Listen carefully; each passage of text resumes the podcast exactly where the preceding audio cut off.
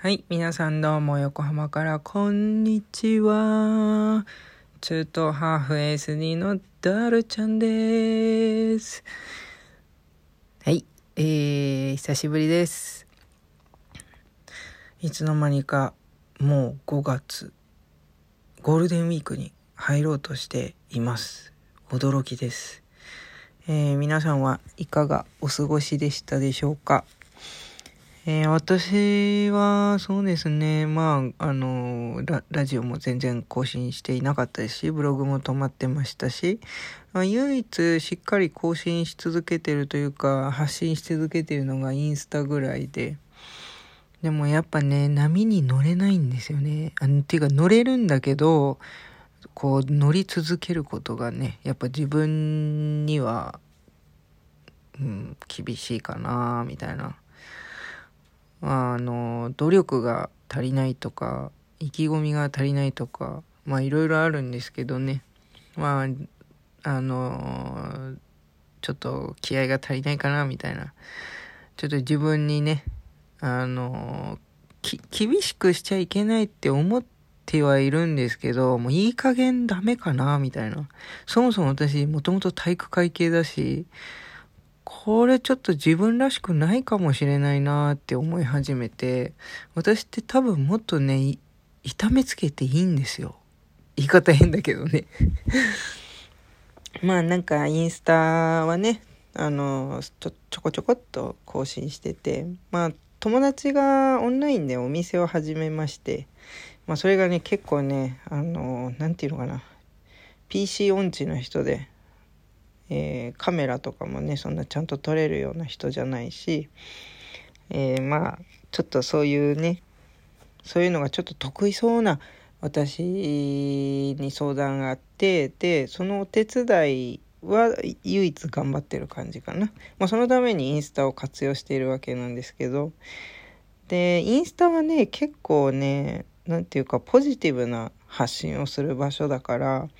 長いこと避けてはいたんですけど最近はポジティブなことだけが見たいなって思って逆にツイッターから離れ気味だったんですよね。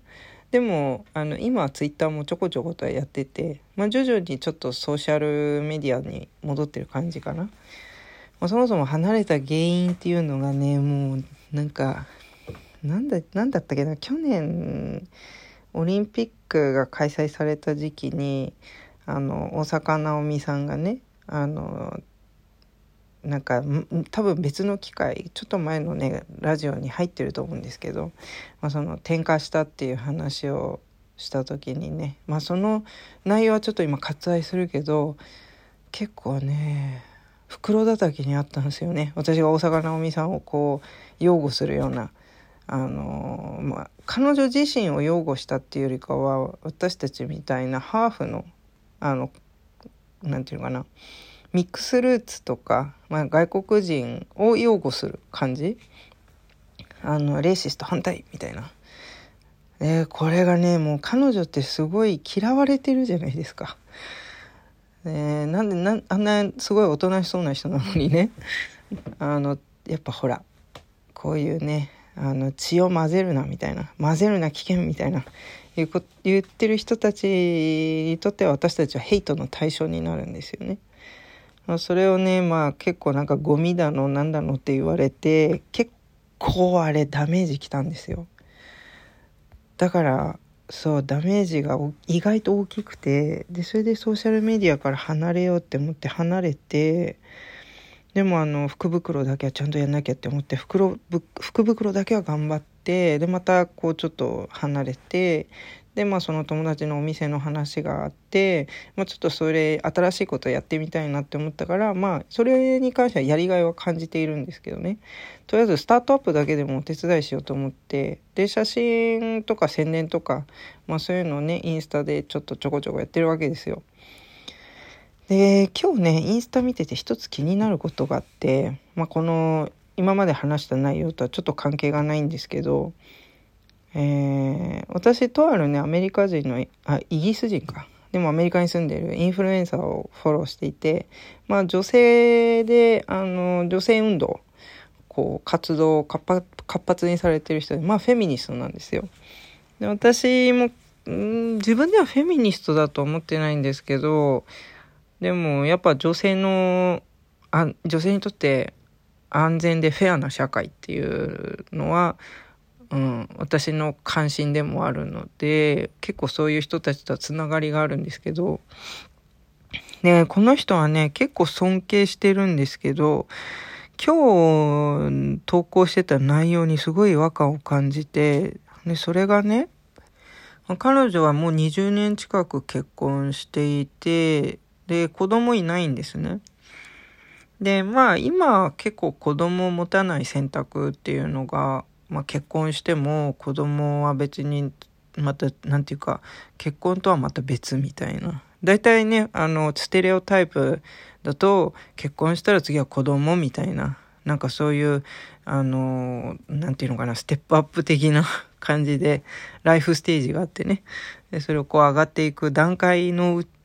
の、なんかその、なんていうのかな、一部ではあると思ってる人が、まあ未だに多いと思うんですけど、まあ結婚と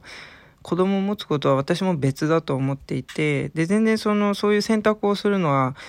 あの、なんていうのかな、私は個人的に全然応援したい方なんですね。で、あの、子供を持たないとダメでしょみたいな、生産性がとか言ってる人たちには、 shut up って、あの、言いたい方なんですけどね、ただその、引用した動画、まあ、別の人が、全く関係ない人が、僕と、えー、僕の奥さんは、あの、子供を持たないっていうことをね、合意したんだっていうのをこう載せてる動画があって、それを引用して、彼女は、えー、とてもいい決断をしてる。いい決断だ、みたいな感じで褒めるんですよね。私、ん？って思ったんですよ。なんか変だなみたいな。なんかね、別に全然子供持たないっていうのもありだと思ってるし、もう全然終わりだと思ってるし、む、むしろ私もね、実はそういうタイプだったから、あの、結婚はね、したいって思ってたけど、子供はね、欲しくなかったんですよね、正直な話。だからといって子供たちは全然大好きなんですけど、めちゃくちゃ好きだけど、産んでよかったとも思っているけど、でも、そう、な、なんでかな？なんで欲しいって思ったんだろう？なんか30過ぎたらね、欲しいって思ったんですよね。うん、それまではね、絶対なんか一生子供持たないって思ってたんだけど、でもそう30過ぎたら欲しいってなぜか思うようになっちゃって、で、まあ全然そのことについては自分は良い選択をしたって思ってるけど、でも結局はね、親のエゴなんだよね。私のエゴ。だからね、大事に育てなきゃいけないよね。えー、話それましたけど、そう、なんかね、そのありなんだけど、っていうか、もうそれって私がどうこう言えることじゃないんじゃないですか。あの、自分が子供を持たないっていう選択をして、で、他の人も子供を持たないって言ったことに対してね、そうだそうだみたいな、なんかそういうのを、こう、公に言うっていうのが、なんか個人的には違うなってすごい思うんですよね。で、他他のことに関してもそうなのって言われると、まあ、例えば、えー、自閉症のことだったり、まあ、こういうハーフの、私と属性が、関係ある属性の話になると、まあ、女性の運動とかもね、なんか、うん、まあ、そうだそうだっていうふうにはなるんですけど、なぜかね、なんだろう。こう、自分が子供を持つ持たないって、そういうのってなんか、うまく説明できないんですけど、こう、社会に影響を与えるものなのかどうかっていうのがポイントなのかなって思って、女性のためにとか、あの、ダイバーシティのためにとか、なんかそういうことを言うのって、社会のためだと私はすごく思ってるんだけど、ただ、なんかこういう、あのなんていうのかな、子供を作らない選択を、みたいな、なんかそういうのはね、社会的にあまり影響が、ポジティブな影響があるかどうかって言われると、聞かれるとすごい疑問に感じるかもしれない。うん、なんかプライオリティはかなり低い気がしますね。正直ね。なんかそういう空気にしましょうみたいのはいいと思うんだけど、なんか、うん、あの否定もしないしね、全然。なんか声に出すことも大事だと思うけど、他の人から引用して、ほらほら、そらそら、みたいな感じなのは、なんか違うなぁ、みたいな。なんか引っかかるんですよ。もう社会に影響あるないとかなんか偉そうなこと言ってるけど、でもなんか違うんだよね